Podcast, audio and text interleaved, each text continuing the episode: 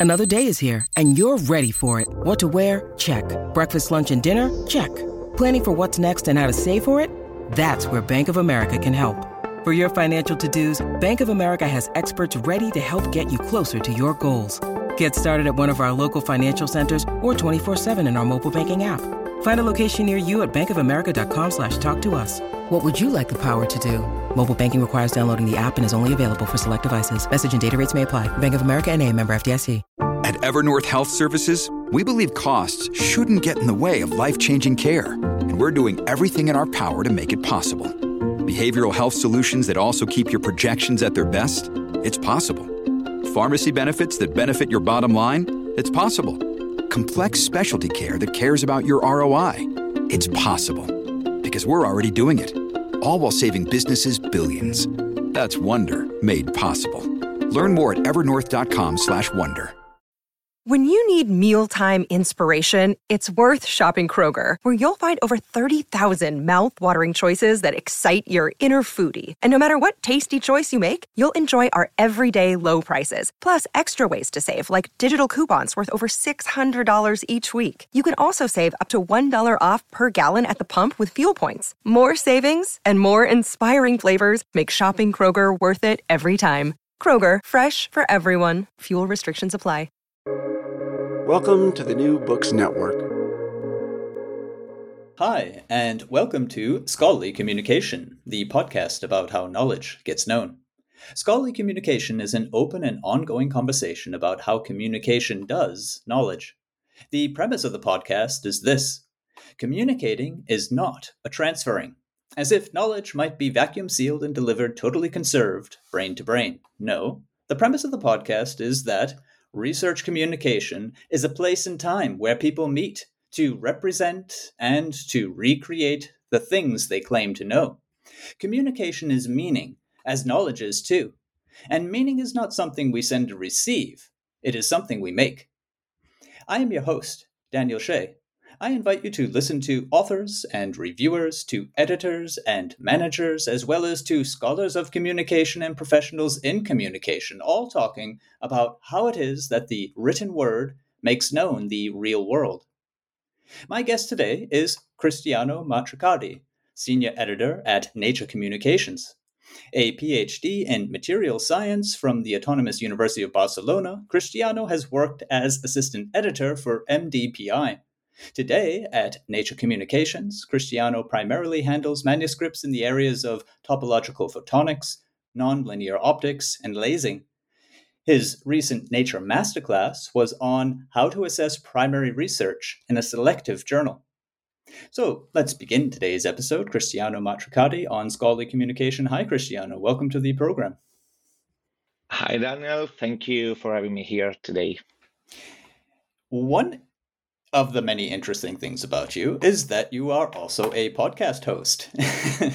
so, so um, I think as a let's say sort of fellow colleague, some shop talk. Maybe you could tell us uh, what it is that your podcast is about and why you decided to uh, start it and what your your goal is in doing it.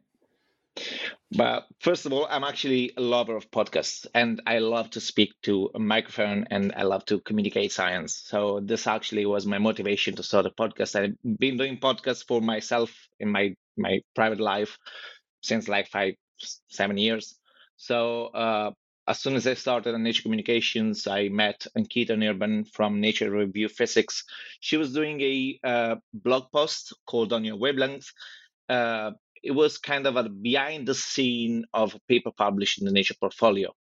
And we decided to create a audio version with an interview to authors and editors. So getting the perspective, getting the story behind on how some idea actually spur from from discussion, you know, and also uh, the vision from the editors because it, that also that also is really it is really important to understand the editorial lines of a specific journals and we actually we will go into this deeper into this topic deeper probably in our conversation today Yes, most certainly. Uh, but sticking with the podcast, uh, it's it's very interesting because there's a lot of overlap. I mean, my listeners will know that I've had plenty of editors. Uh, you're a perfect example, and researchers on this program, speaking to them precisely about that. How how is it that you not only just came up with the idea? My my particular focus is how is it that you then turn that into an impactful paper?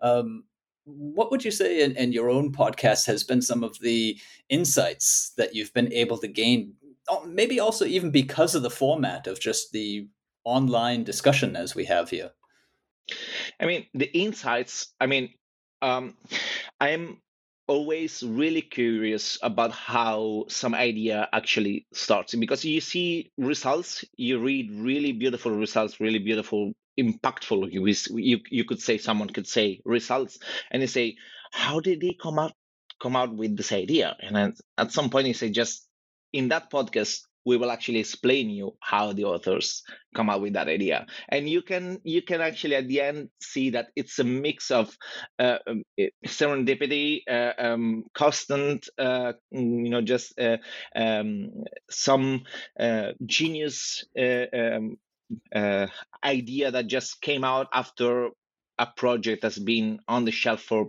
I think 15 years, and then just you take out it, it you take the, you take it out of the shelf, and then just you say, okay, ah, yeah, we can do this and this and that, and a splendid nature photonics paper comes out. You know, just the the process on how uh, a really great impactful science grow and and, and is created is con- is conceived. Let's say this is one of the most important thing that I love to to hear from my from my guests. It's it's been my mission in in a very similar vein. Um, you seem in your podcast more to be on the inception or conception side. Uh, I'm I'm perhaps a bit more on the end of the communication and the the reach of the idea side, but there's obviously a lot of crossover there. But it's been my experience in in doing this and part of my mission to do it eh, to open out to in particular uh, early career researchers, but researchers of, of all stages of their career, the processes that everyone's going through. I mean, very many of the challenges I imagine that people face when they're, you know, in the difficulties of a research question or they're in the throes of trying to put together a paper that just won't get put together is the lack of transparency. They don't realize that two rooms down, the same thing is going on, and halfway across the globe, the same thing is going on. Um, does does that seem to line up with your experience as well? I mean, the lack of transparency is it's an issue, but just we are trying to. Uh, as editors and also uh, uh, expert in communication, we're trying to get this this we, we, are trying to get rid of this lack of transparency because, of course, I uh, I feel that if you know uh, exactly what has been done, what some peers as or some colleague from not not just down uh, two story below you, but just maybe in the other part of the world is doing it, and just you can actually access to all of this knowledge. So open knowledge. Uh, rather than open science, you know, just opening the knowledge to everyone to create to to let everyone can create new things, uh, uh, create new science. This is uh, uh, this is this is important. Of course, we are not yet there but we can actually uh, we are working uh, of it. So just yeah the all of the issue of transparency is indeed a, a, really good issue and just we as editors and also science communicators we are working on it. Maybe to put you now then on the to move on uh, topics uh, on the other side of the table you're more used to perhaps uh, on your podcast to interviewing these people but here you are as a editor yourself at Nature Communications with the level of experience and all the anecdotes and all the all the background knowledge to to perform your job to uh, the level that it needs to be performed at a prestige uh, journal, just like uh, the Nature Portfolio journal that you're in. So, with that in mind, what is it that, let's say, you could tell us that would open out to authors who are um, submitting to nature communications some of the things that they probably aren't seeing behind the doors that they don't realize how the editor's life is. What would you imagine would be some of those moments that would perhaps be blind spots for most authors?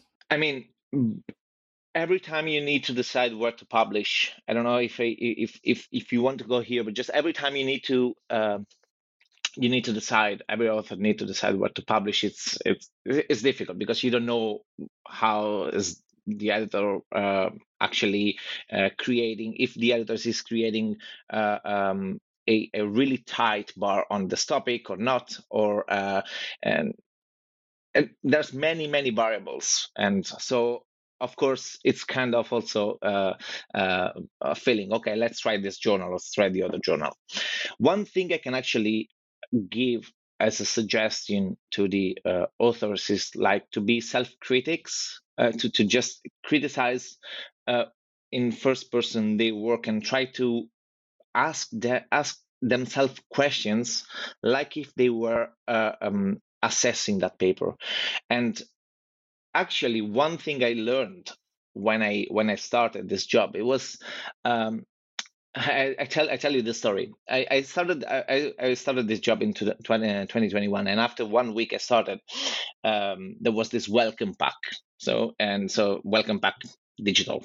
You know, uh, a lot of uh, you know uh, guidelines and everything, and there were a, a PDF called "How to Assess uh, Primary Research," and I was wow. I was uh, starting in a, in in a nature portfolio i was uh, coming from uh, from a phd so from the research. So just you see this you see this uh, this uh, pdf and then just you, you open it and just yeah i have the power. And then you open it and i'm not joking there are four pages full of questions you know? And and I, I mean i was i was kind of disappointed because of course you, you are not telling me how do I how do I have to which are the top which are the parameters I have to uh, um, I have to consider. No, you make you actually ask me questions, and the core uh, um, aspect of this work is actually asking yourself the right question in the right moment. And if you the more you get experience with this process, the more you're able to ask the right questions to assess the right aspects of a manuscript. So this is this is my from my experience how how it is to to work inside a, um, a selective journal. And so i would transfer i would like to transfer this kind of concept to the to the authors. You know before submitting to something to some journal just ask you question. Try to understand which kind of questions are important or try to speak with the authors try to go to conferences and speak to the author to, to the editor sorry and understand how they think which are the questions they ask themselves to assess a paper and so on and so forth we can actually go to uh, through this uh, afterward if you want yeah, sure. Um, but th- this this is fantastic. I mean, this idea that it's about asking questions and asking the right questions. I mean, could you imagine there as a sort of mediary, a network of of co-researchers, people who are either in the same institute or group or just other, let's say, former collaborators in, in a wider network serving also an author in this role. Because I, I think one of the harder points for an author to be self-critical in this respect is is to just not hit upon the question. I mean, when you're deep inside your own topic, it, it so much is just too obvious, isn't it? Yeah, it, it, it, is it here you actually touched a, a really important point. When you're an author, when you're a researcher, you're really focused on your on your uh, um, on your niche. So just you are uh, you're really expert on how to create solid uh, um, scientific connection from your work and your next results. But this is uh, is like uh, looking at you know a really huge uh, paint. And uh, imagine an editor uh, uh, editors are the people who look at the really big huge painting you know just the big picture. And the and the authors are the one are actually doing the refining the, the, the small stuff just the, the small details in this painting. Imagine a painting like three meters for for two meters. An editor is like the one who stands in the in, in the room and then look at the big picture and try to unknot conceptual uh, problems to put them in a in a line in in, in a mostly linear uh, reasoning and try to find a decision. And here it comes the uh, uh, the work of the editor. You know, just looking at the big picture, asking the asking them the right questions in order to understand the uh, uh, advantages, or if we want to say the impact of this of this paper. But just behind the word impact, there's a lot. There's a lot to do. There's a lot to say, in my opinion.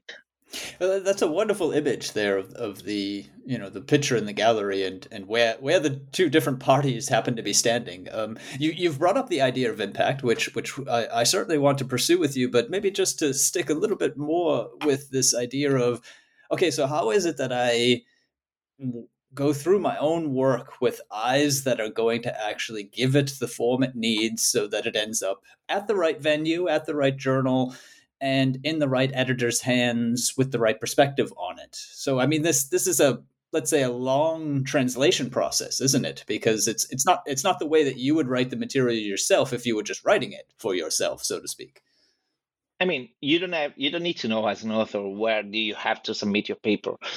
The uh, the, the thing is, you only need to uh, work for creating a solid base, solid ground for science, for good good science to flourish. So just you have to be uh, uh worried to create a, a, solid connection, not uh, speculation, not too much speculation on on possibility to you know just to be useful for xyz application or whatever you know this is the the, the important part. And then and then for example when you said uh, a platform let's say just if if i can imagine a platform where uh, um, authors can can share this kind of questions because of course you are so fo- too focused in a in a precise topic there should be some platform. There are some platform open open science like arXiv or or, or other uh, uh, online repository that just can actually like help you to uh, um, to uh, you know share your work before you know just it's actually uh, uh officially published in a peer review journal. But i think the, uh, the the platform should step one step behind you know just before. And you have to start sharing your knowledge in the moment in which you create this knowledge in the moment in which you uh, in which you are, are actually creating uh, uh, solving some problems. And for me a good science a good scientist is the scientist who actually wakes up in the morning goes to the lab or goes to their uh, their office and try to solve problems scientific problems with scientific thinking with the sci- with, with a scientific method. And whether they are actually discovering you know uh, uh, the duality of the of the light wave uh, wave particle duality of light or just an incremental uh, uh, uh you know development it doesn't it doesn't matter. You know just if you're a good scientist you are actually um, creating this kind of good substrate for for science to just to develop in an organic way. So uh, imagine a platform where you share everything and then just you can uh, you can uh, in interact with your peers. In this way you can also have different visions on your work and how to uh, proceed with your work and how to questions whether you are doing the right things or whether you can be critical with your work. This is how i think that can be actually be done. I don't think that there's some such a platform right now because of course scoping policy and everything like this. But yeah in an ideal world the uh, sharing of knowledge should be done not at the end not when it's uh, already in a form of paper but when it when it's at the at the lab book level you know uh, there's this phd with this with her with the lab book with her lab book and then uh, she's actually pointing out. And at that level, we need to share knowledges. It's a little bit utopistic view probably, but just in my opinion, it's how actually we can create a, a, an organic growth of science. Well, that um, that, that that that really marries the communication to the research content in a very close way, if I'm not misunderstanding you. I mean, because what I hear is that I mean you want to be sharing the knowledge while creating it. So you want to have this sort of low level on the ground sort of network available to you you want to perhaps use a preprint type uh, platform, the sorts that are available. arXiv is a great example. And then at some point, of course, you want to properly have the work published when it's ready to be published. So, I mean, we almost have a three tiered process here of constant communication as the knowledge is being discovered. Exactly exactly. And in this process this process will actually help you to understand to question yourself more time because you it's like you go to conference every day. You know when you go to conference as a scientist you share your um unpublished work or some just work that is it's, going on you know just and you you meet with this with, with your colleague and you discuss this work you discuss about some problems. It's like being a conference every day. And how could how, how useful could be something like this? Of course in-person conference we are human we are human being until we are uh, actually uh, transforming in, in in robots and everything. We we need a, a physical uh, uh, interaction. But imagine if you can actually bring this kind of feeling of being constructive as in a conference in the everyday life in the lab in, in in the office and everything. This could be actually really useful also to open your view and asking again the right questions to assess your paper, your paper, your work, because it's not yet a paper. Circling back to uh, our opening, where we were talking about the podcast, I mean, what you're speaking to right now is is at the heart of uh, the mission of this podcast, and that is again this idea of transparency. And, and what you're opening up, I hear, is particularly to early career researchers and even perhaps graduate students who have not necessarily discovered that social side to science that you've just um, laid out there for us, telling telling us as you have in your own words that hey, your ideas in the communication are going to be turning into knowledge. Hey, you're going to understand better what it is that you're doing when you're able to say what it is that you're doing also to other people maybe even people who aren't you know tight inside of your co-author group or research group so um, in my opinion, of course, uh, this kind of uh, uh, the aspect of communication will be uh, central and will be even more central in the coming years because uh, generations are going to change. Of course, when you go right now to uh, to, to conferences or just to your community, you have a big part of the community who have uh, who had a different experience with uh, the communication in the digital area. Imagine in 15 years, uh, most of the workforce from 30 years old ahead will be uh, fully digital, native digital, Gen Z and known world. And for that generation will be essential, will be actually central digital communications to uh, um, create communities around a specific topic. So if now it's important, in the coming year will be central in my opinion. Well, that's that's that's a useful look into the future, into the near future, in fact. Um, we, we've we've touched on many of the different, let's say, conceptual aspects of your work. Maybe we should delve into a few of the details of your work at Nature Communications as an editor. Um, you are a sort of mediary but also decision maker at the same time. You you work between the reviewers other editors and the authors. So i'd be interested to understand your relations on all of these different sides and and and what it is that you're looking maybe maybe describe the relations when they're working well and when they're not working so well because th- that's a useful guide for people as they either review for nature communications or submit to nature communications yeah, um, I mean, editors are actually um, in the middle, you know, uh, uh in in the process in the middle between editors and uh, between uh, authors and and reviewers. Uh, but I won't say that just we are just managers of, of reviewers and and uh, and authors. actually, editors, I would I would specify some selective journal.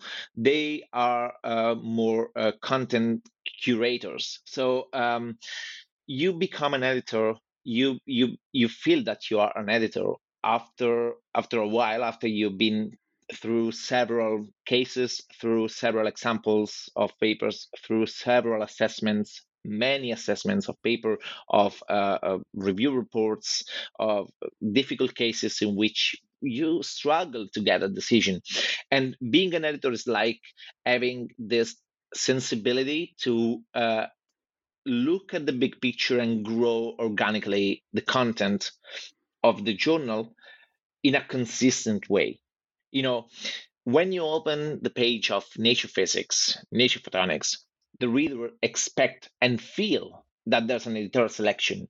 And this editorial selection is not because of casuality, you know, just it's not it's not because of you know uh, you you have some formula and you do one plus one and then just you you you know whether you uh, have to send that paper to peer review or not.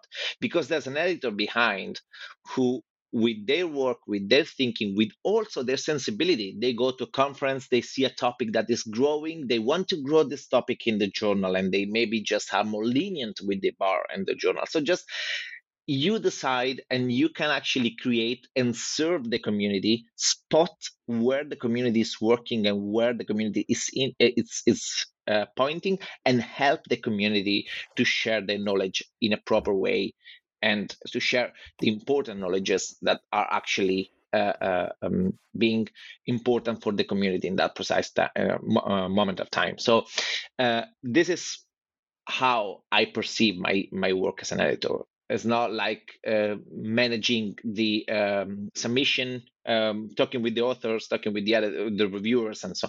Mo- you know, just probably eighty percent of my time it's like managing peer review uh, and managing assessment, primary assessment of paper. Uh, um, so the thing is, I receive the paper, I decide whether to send out to peer review, and then we look for reviewers, and we we spend a lot of time looking for reviewers because of course we we need to trust them. And this is something that people maybe don't understand but just we do spend a lot of time looking reviewers checking conflict of interest. And this is one of the things why in my opinion open peer review uh, in in platforms you know completely open platform it's uh, ill defined i mean i would say because it's uh, there will be no uh, administrators who check if there's conflict of interest. Uh, maybe you can have AI then you that can check the conflict of interest, but this is another story. It's completely another story. So uh, we there's many difficult situations so you you need you need to uh, manage all of the all of the process you need to take a decision you need to read the reports for example when the reports come back to you you need to read the reports you need to you need to uh, make a summary, and then going to your primary assessment because before sending to review, we write more or less one page of assessment and we decide and we write exactly every single reason why we want to send that paper to review. Oh, this is not really novel. Yeah, but there's a but. But of course, they they do they do have really great uh, performances with this material that has been around since like 20 years and no one has uh, been able to use it because of some issues and problems. They solve this issue and they make they make these materials useful for this application. Maybe there are other applications but this kind of leap actually maybe let us send out to review uh, this paper. And then when we receive the review reports we need to you know, match, we need to overlap the review reports and our decisions. If we already decided to overrule novelty novelty concerns, novelty concerns coming from the reviewers, unless they are really, really hard, we already decided to overrule novelty uh, issues because we are interested in other aspects. So this is to say that uh, um, sorry if I'm going too long. This is to say that uh, assessing primary research and assessing peer review is not uh, actually straightforward two plus uh, you know just a, a, vote counting you know uh, two thumbs up one down uh, uh, accepted the other way around rejected. It's not that. It's not like this. There's a conceptual understanding of the review, the reports, and then a line of reasoning that leads to a and, and that's that's decision. really lucid. The the picture there that you give us. I mean, a we have the editor, just like yourself, who, as you say, is is is is sort of designing a journal right? With thematic um, points of interest um, looking to serve different communities and really you know concerned about the content that's there certainly not just a mediary. However that person is also turning out to experts out there in the field and expending as you say the majority of his or her time looking to find the right people and also looking to judge correctly what it is that that feedback is that they get from those people so, I mean, uh, this is perhaps also one further example of how tied the communication is or the forming of communities are to the research itself, right? I mean, isn't it? Yep, yep, completely. I but uh, let, let, let's unpack this relation and this work together with the reviewers a bit. Because also, you know, um, uh, some of my uh, listeners will also be reviewers, and and every one of my listeners who's a scientist will be thinking about reviewers because I mean, the reviewer is always, you know, the peer review process is is part of the publication of science. So understanding how reviewers think and what they're supposed to be doing and what they are looking at is is key. From your editorial perspective, what is it that you know is a well functioning relation with a reviewer? like for example what is it that you want to see and where inside of the reviewer report i mean i always choose reviewers depending on my primary assessment if i want to check the uh, technical uh, or scientific soundness and i'm actually trying to find reviewers that are more onto technical uh, uh, mm, uh, topics. You know, just for example, I won't choose a really experienced uh, PI uh, with big group because probably they can actually give me rather than you know just the technicality, uh, they can give me the vision of of, of you know just the outlooks of the paper of the of the results. And if i want to check the technicality i would better go to a early career scientist to a postdoc. Uh, um, of course every reviewer that i actually contact for nature communication is at least a phd so they are postdocs and onward. Uh, best if they are already associate professor and something but just depending on which kind of aspect i want to assess on the paper uh, i decide which kind of reviewer reviewer I need. And uh, I would say that um, to be a good reviewer, you need to show, in my opinion, uh, you need to try to uh, um, give the uh, editor the tools, you know, just the information to take the decision not actually taking the decision I'm, you know just i, I I'm, I'm actually not considering reviewers that say okay this paper can be accepted for nature communications. Because if it, it if it can be accepted if it if it suits nature communications editorially it's on the editors and on the editorial team. With reviewers we want to check uh, technical soundness uh, if they if there are some flaws in their in, in their conceptual uh, um, uh, design uh, if there are novelty issues with which is also on the editors this kind of uh, uh, this kind of assessment. You know i want to know this kind these kind of uh, um, aspects. And a good reviewers is someone who give the right uh, uh, tools you know just to, to the editors you know uh, something that just yeah i like this work and that's it. I don't this this is this is a review reports really not informative explaining why. You know ex- you need to explain to the editors why you like this work. You need to explain the editor why you think this uh, there's some flow in the technical or in the scientific thinking. Because of course we we need to we need to base our rational on this explanation. So most of the reviewers actually that i don't like uh, uh, they gave their own opinion without actually explaining why. And we uh, that th- those reports are completely use, useless. And this is this is why sometimes we we need to uh, uh, you know just delay the decision because we need to uh, find other reviewers or uh, you know just decide to overrule some uh, some some issues you know just it's not a black and white decision.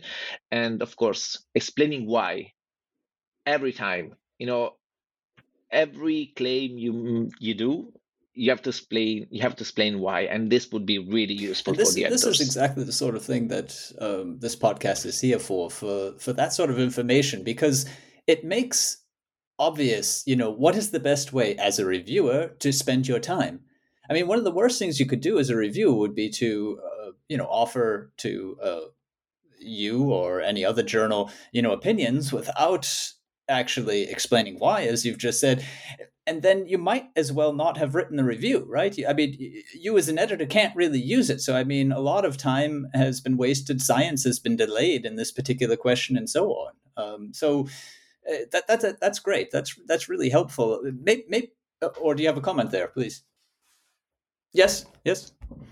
So, um, in uh, in in this regard, for example, in Nature Communications, for example, for uh, reviewers that are not actually experienced, we have a project that that it actually al- allow uh, early career scientists to get into the review uh, um, to, to get reviewer uh, experience uh, with the help of a mentor. So we select some reviewers. For example, I have few um, uh, early career scientists that have never done some uh, I've never reviewed for Nature Communication. And on top of the normal reviewers, I add also them just to the uh, uh, to, to, the reviewer pool. They will actually perform a review together with a mentor. I will receive these review reports and decide whether to use that those review report, uh, reports or not. And I will give feedback on the review reports as editors. So you can you know maybe add something more in this aspect you can actually not lose time in this other aspect because it's not super important you know just there's issue. communication we have this uh, early career scientist uh, early career researchers reviewer program uh, that i can actually send you uh, the link and i just you can probably put that in into the uh, description yes, of, for sure. Of the that podcast. will go into the uh, show notes for uh, listeners who are interested, and, and and that provides actually a wonderful segue also into another topic that we certainly wanted to touch upon, and and within this sort of training uh, sphere that's offered by the Nature portfolio, you've also done some work that has pertained to the question of impact in science, which is obviously going to be something that's on everyone's mind, and I would imagine on pretty much every author's mind. I mean, impact is probably something that everyone out there is chasing, but I'm going to imagine that impact is to science what happiness is to life. I mean, we all want it, but none of us can really very sharply define what exactly it is. Um, does, does that about ring true? You nailed it. You know, just as this, you know, uh, it's it's a real really um, unclear word and I I've, I've been using it. I've been using it a lot of time. Uh, um, I'm actually uh, I have, I have, a good story about impact when when I started, and also when I started as an editor Nature Communications. As I said, we write this kind of uh, notes we call circulations, um, and we share these notes with our colleagues in our team uh, especially during the training time you share with your team manager and another senior editor they can they come back to you with loads of questions and just you know just it's a really tough process to the the, uh, the first months uh, in training for an editor and nature uh, portfolio. So uh, i was right i was writing you know just my circulation every time and i was oh yeah this work in to my opinion uh, in my opinion doesn't have a lot of impact uh, in this field blah blah blah.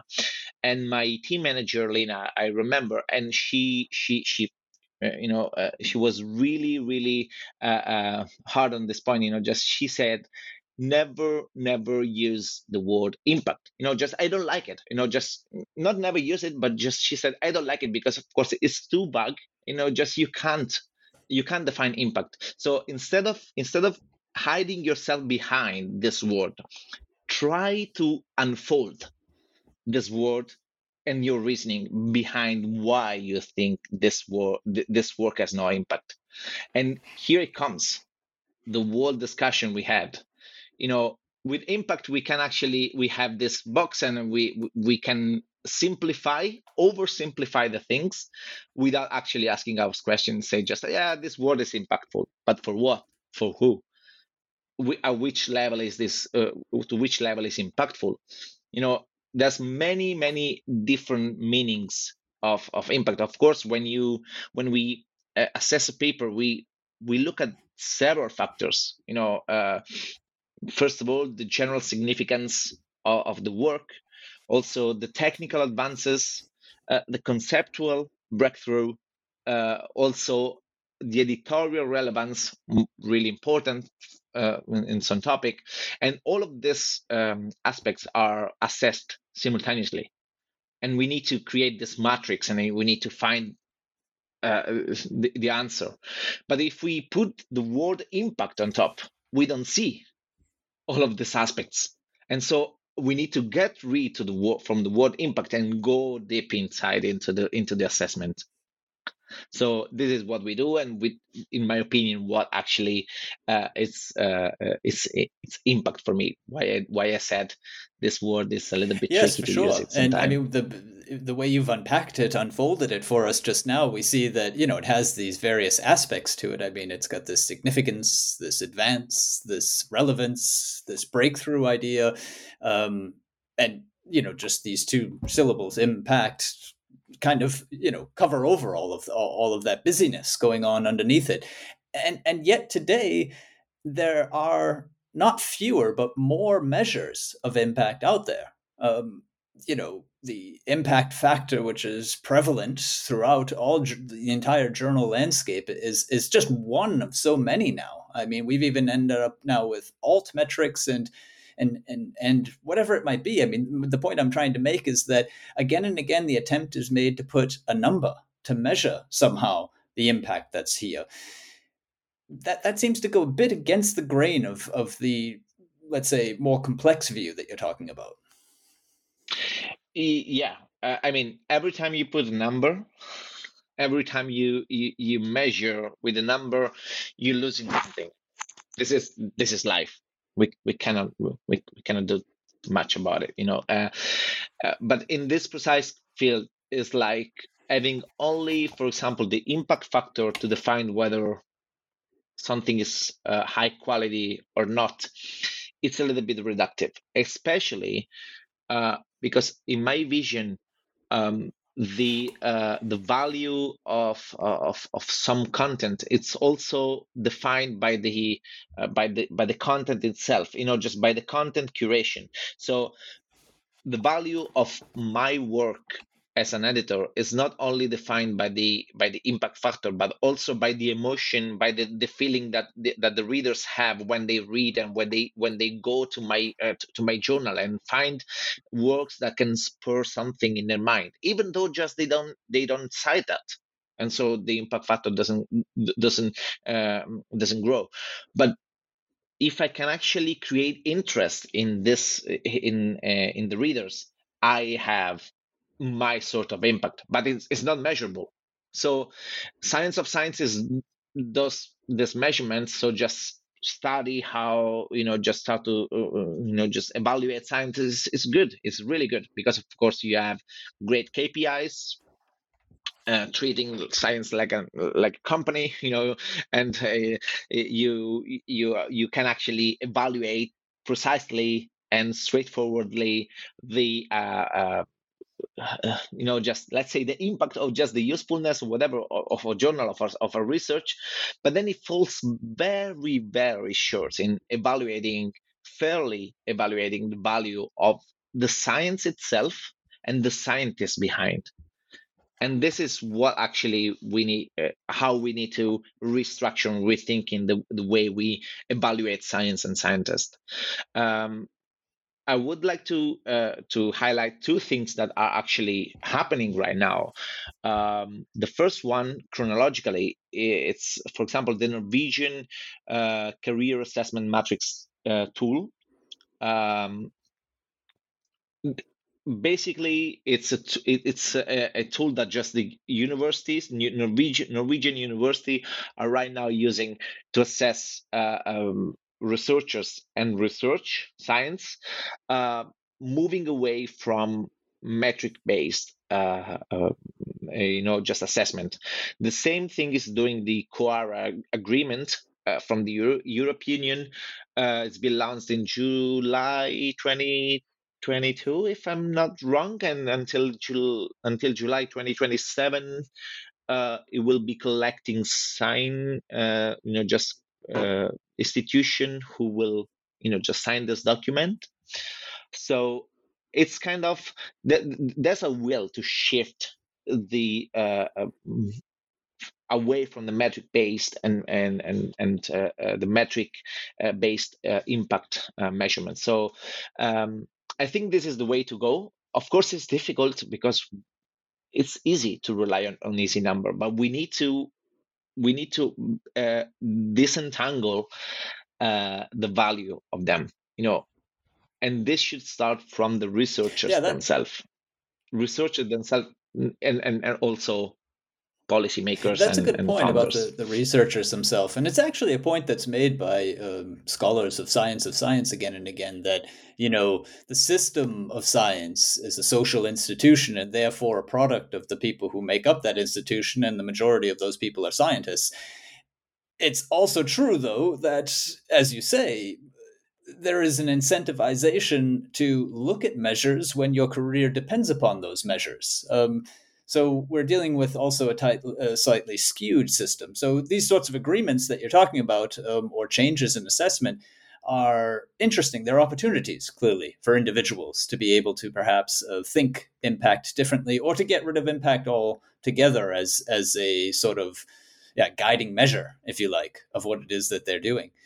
Um, you did mention, though, the word back there conceptual impact, which makes me think that there's a side to impact, at least in your understanding, which which doesn't fit nicely in a number. Is is did I understand that right? Is is there also another sort of impact that you can, that you imagine? Yeah, exactly. This is what I was I wanted to go. You know, because of course you can actually measure the impact as as a number, but you can actually also uh, um, uh, measured impact as as a, as a concept. I, I, will bring an example. Imagine that you read some results, and you know. Uh, you you you emphasize just you understand the connection uh, that the authors made to reach the conclusions and they are really interesting and the day after when you go into the lab you concretely use those knowledge to change something to have impact on your work even though just not hard, not, not not you know just not completely game changing, but they are useful for you. And in this case, I would say if the work is done in a proper way and you can reproduce the work and you can use those knowledge, for me, that's conceptual impact. It's not measurable. It's really hard to measure this kind of stuff you know? Because of course there's no number that says uh, you, of course you've been used you, you, have been able to reproduce my work and to use it this, to use this work in your in your daily work in your daily uh, uh, experiments. And and i'm actually uh, uh, um, uh, i'm actually focusing on this aspect when i when i when i talk about conceptual impact. So another thing is uh, what what are important concepts, for example, to measure. You know, uh, and this also depends, because of course, um, imagine now that you have uh, we have several levels. For example, we have the basic level of science, and here the concepts are really, really uh, uh, strictly uh, related to precise topics or subtopics. You know, and of course, this impactful concept are those from the examples I already told you. You know, just you go to the lab and just you can actually uh, uh, you can actually use those knowledge in your daily work. But then let's add another level of complexity. Let's add a, uh, uh, uh the the science uh, that is done and that is can be impactful for an entire field. So just the entire physics field, the entire chemistry field, the entire biology field, whatever. So at this level, the um, innovative aspects start to play um, a role. So just some some novelty should be inside the, the, the concept of, of, of conceptual impact. While before we didn't want novelty because it, it was useful, it was good, it was impactful only if it was useful the day after in your in your experiments.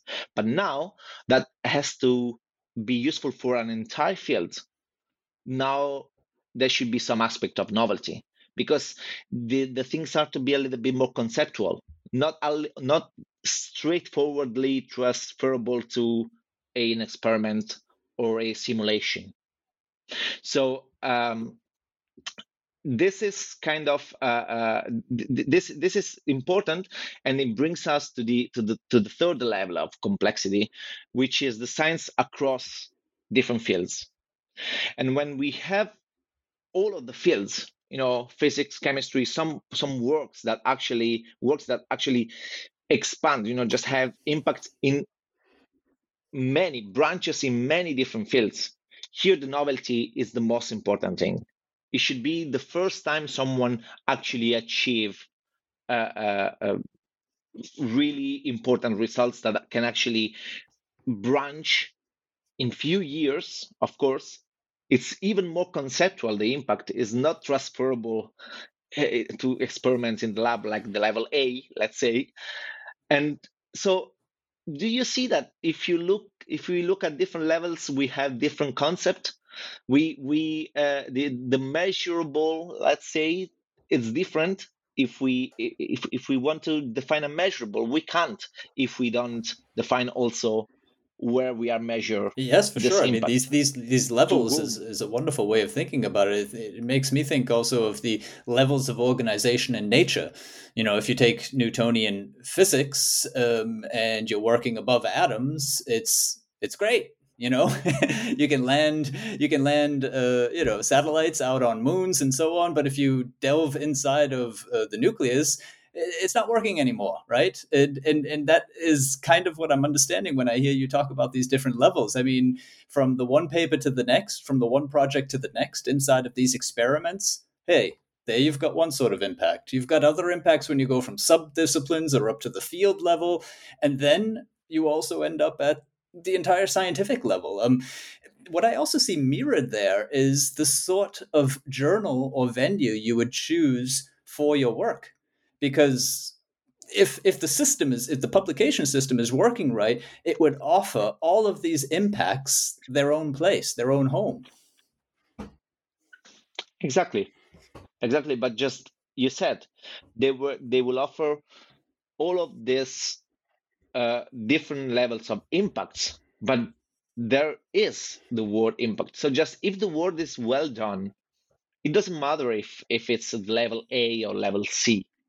You know, you, you know what I mean. You know, uh, it, the the quality. You know, just it is the it's not like if I have uh, uh, if I publish for the entire uh, science or if I publish only for my small community, I uh, I, I have more value, you know, just if I publish for the entire science. No, it's you still have impact and you can still have great venues to publish your work. So it's not important where you publish, it's important how the work is carried on. Yeah, no, you know? that's that's very clear. Um, I, you know, uh, as we were talking in the run up uh, to our interview here, uh, and we spoke about impact. Um, another thing that occurred to me was the idea that, um, particularly for early career researchers, the just the publication itself is already a major hurdle. You know, the first couple of papers that somebody gets under their belt, it's like the acceptance itself is is already a huge success, and and and that is clearly understandable. but it's a mentality that is is not sustainable because when I heard impact and we started talking in preparation for the interview, I started thinking, okay, well, what's the difference between publication and citation?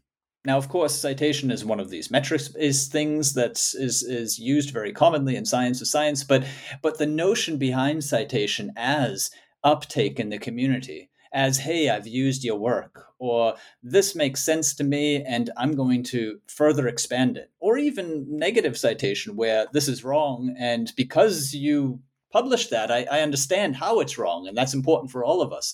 So, in other words, that involves a different sort of communication, I believe, right? Just getting over the hurdle of getting published is one thing. Actually, sustaining a longer conversation inside of the community is, I imagine, something else. Yeah, I'm, I'm actually completely agree with what you, with what you said, and of course, um, the struggle for early career scientists to get published and just see your their work to be cited, because of course, I also I've also been a PhD and I I I published few papers and I was super happy when I saw citations going up, you know, and you know, and you have this feeling, oh wow, I I'm a good scientist, you know, I I I know how to do science, and then just and then the thing that actually let uh, um, opened my eye, kind of, was I stopped um, I stopped um, my career in in in in research, and uh, I'm actually in the two years after my I stopped, I kept growing much more in citations than when I was doing my PhD, which kind of, you know, just for someone who doesn't know me, say someone could say, "Oh wow, Cristiano in 2022 when I was already an editor, received a lot of citations. So he should have been really productive, but it was not. You know, I was not actually. So this kind of delay and this kind of uh, uh, um, uh, intrinsic exponential behavior of of of the uh, the H index, which is an exponential, uh, which is an exponential uh, um, index, and the number of citation they were not defining how good I was as a scientist. Maybe they were they were defining how well received was uh, a research and everything, but just they were not actually defining. There, there was some this kind of stuff. Just they, they they didn't say they didn't say I'm good as a scientist, and the idea that citations will actually define you as a scientist should be completely abandoned. And this is why. But of course, right now is the only way you can actually prove that you're a good scientist, because of course it involves also communicating your work, uh, spreading your knowledge. Let's see how many people just use this uh, use this uh, work. But many citation, for example, if if it's a really great paper that sets the annex for for the first time uh, an original example of using of materials maybe there's this kind of uh, uh, say that just we say the first paragraph citations. Uh, this paper have, have received a lot of first paragraph citation. In the first paragraph you cite you know uh, this xyz uh, materials has been applied for citations you know? And if you collect a lot of first paragraph citation it, it is indeed okay but just they are not using your concept in their work. They are using you as an example of between other examples. So also the quality of citation where you, where in the other paper have you have you been cited? All of these nuances are not um, uh, you know photographed in, in, in, you cannot see that in the uh, in in this really uh, poor number, which is H index impact factor or number that's, of citations. That's, that's really a, a, great way of sort of debunking these numbers. I, I like that, uh, especially especially your example of yourself, where you say, you know, I'm not publishing, and yet people might look into Google Scholar and think, wow, you know, man, Cristiano is really doing some cool things.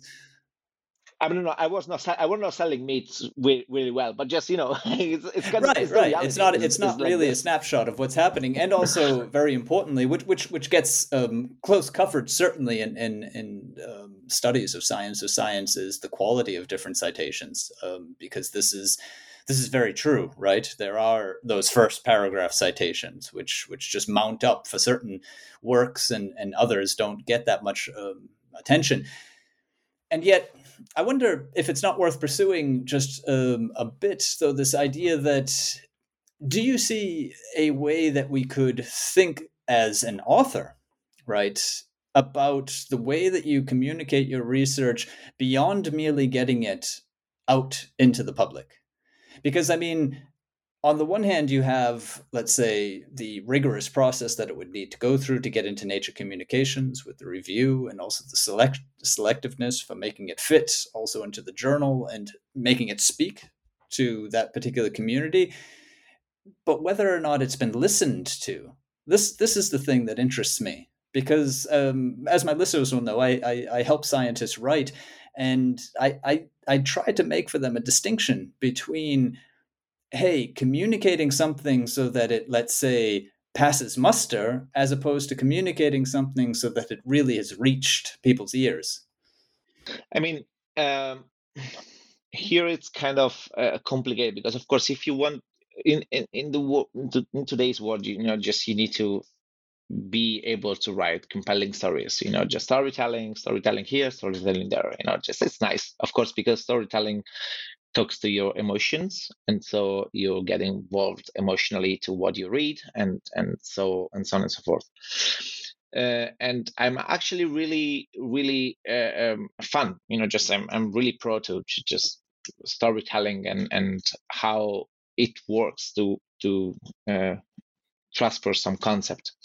The problem is like right now uh, uh, people are actually uh, trying to from from the perspective from my perspective as an editor that I read I read like more more or less 500 papers news emissions not counting all of the papers that I do for due diligence 500 papers per year.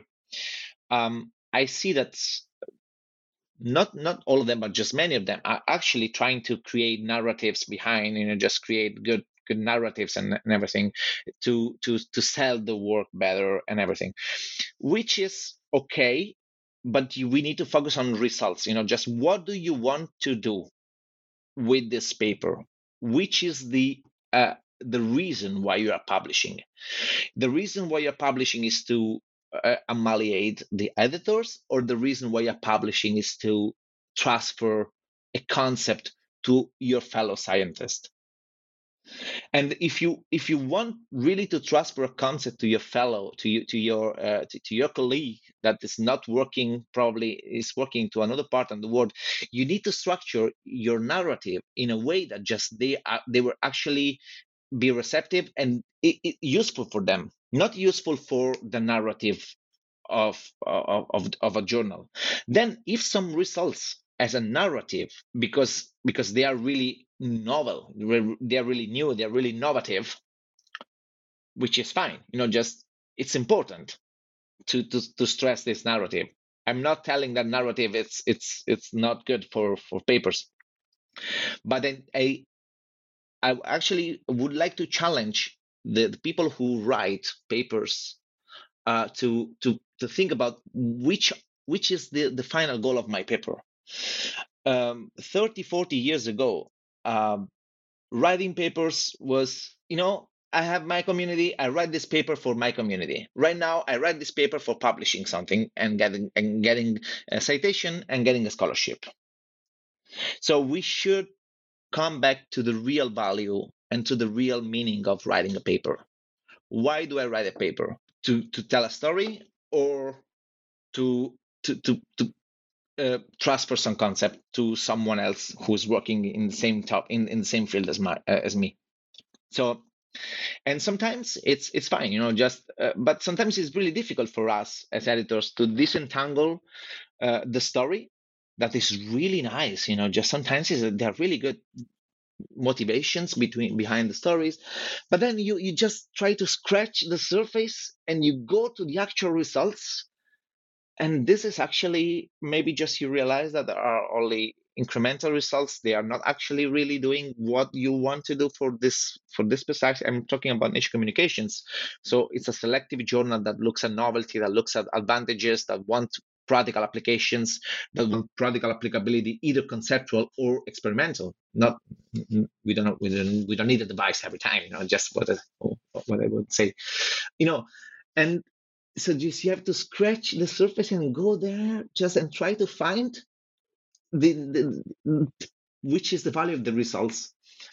And sometimes it time it's, it's time consuming for us editors it's time consuming for the authors and it's actually uh, bring to losing uh, the real meaning of writing a paper. This is wonderful opinion. because I mean, what you're saying is, uh, if if we look on the the author end, because we're on the author end now, it's it's kind of the counterpart to what you were saying earlier about reviewers, where they just give the opinion and don't quite say why right? And in the case of the and in case of the authors we have the problem and and and we, and, and we kind of agreed well that's just a waste of everyone's time so it's unfortunate. Well another waste of people's time on the end of the author would be this hey i've got this cool thing but this is what i really have. You know i mean this this portraying things as cool somehow right? This interpreting before you actually let's say say tell us exactly what it is that you have can can actually be detrimental. I mean, this this this is good because I mean I do find that narrative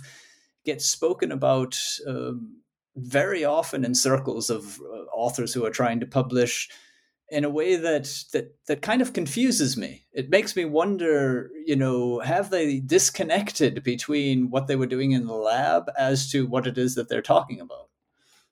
Yeah, yeah. Actually not going to be wrong. Narrative is also important for for the community to, to grow. You know, just um, we we have um, this kind of technological advances because someone some somewhere in the past are, were actually building narrative about some work. So just uh, the the possibility for the humankind to think and to create hypothet- hypothetical uh, scenario. So building narrative around it. You know just it's important for, for for the science to to grow and to develop.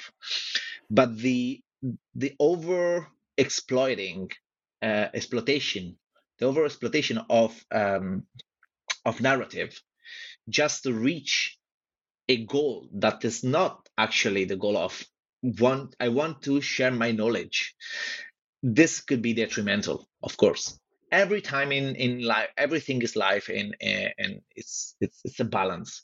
So if we in this in this i would say like just past 10 years 15 years i don't know it's uh, i'm also very young you know just i've been in the in the um, in in this sector since five ten years so just there are many more people more experienced than me but just i could say for my lifespan it was like it's it's growing and growing and growing the, the importance of narrative which is important, but it's not everything. This is what what I wanted to just keep uh, as yeah, a take yeah, message. No, for sure, and, and I understood that. And I think what is interesting is is that it's about sort of reconnecting the research to the communication, um, which which is really what happens when you downplay the narrative to its level where it needs to be instead of upplaying it to a level where it's actually taking things over.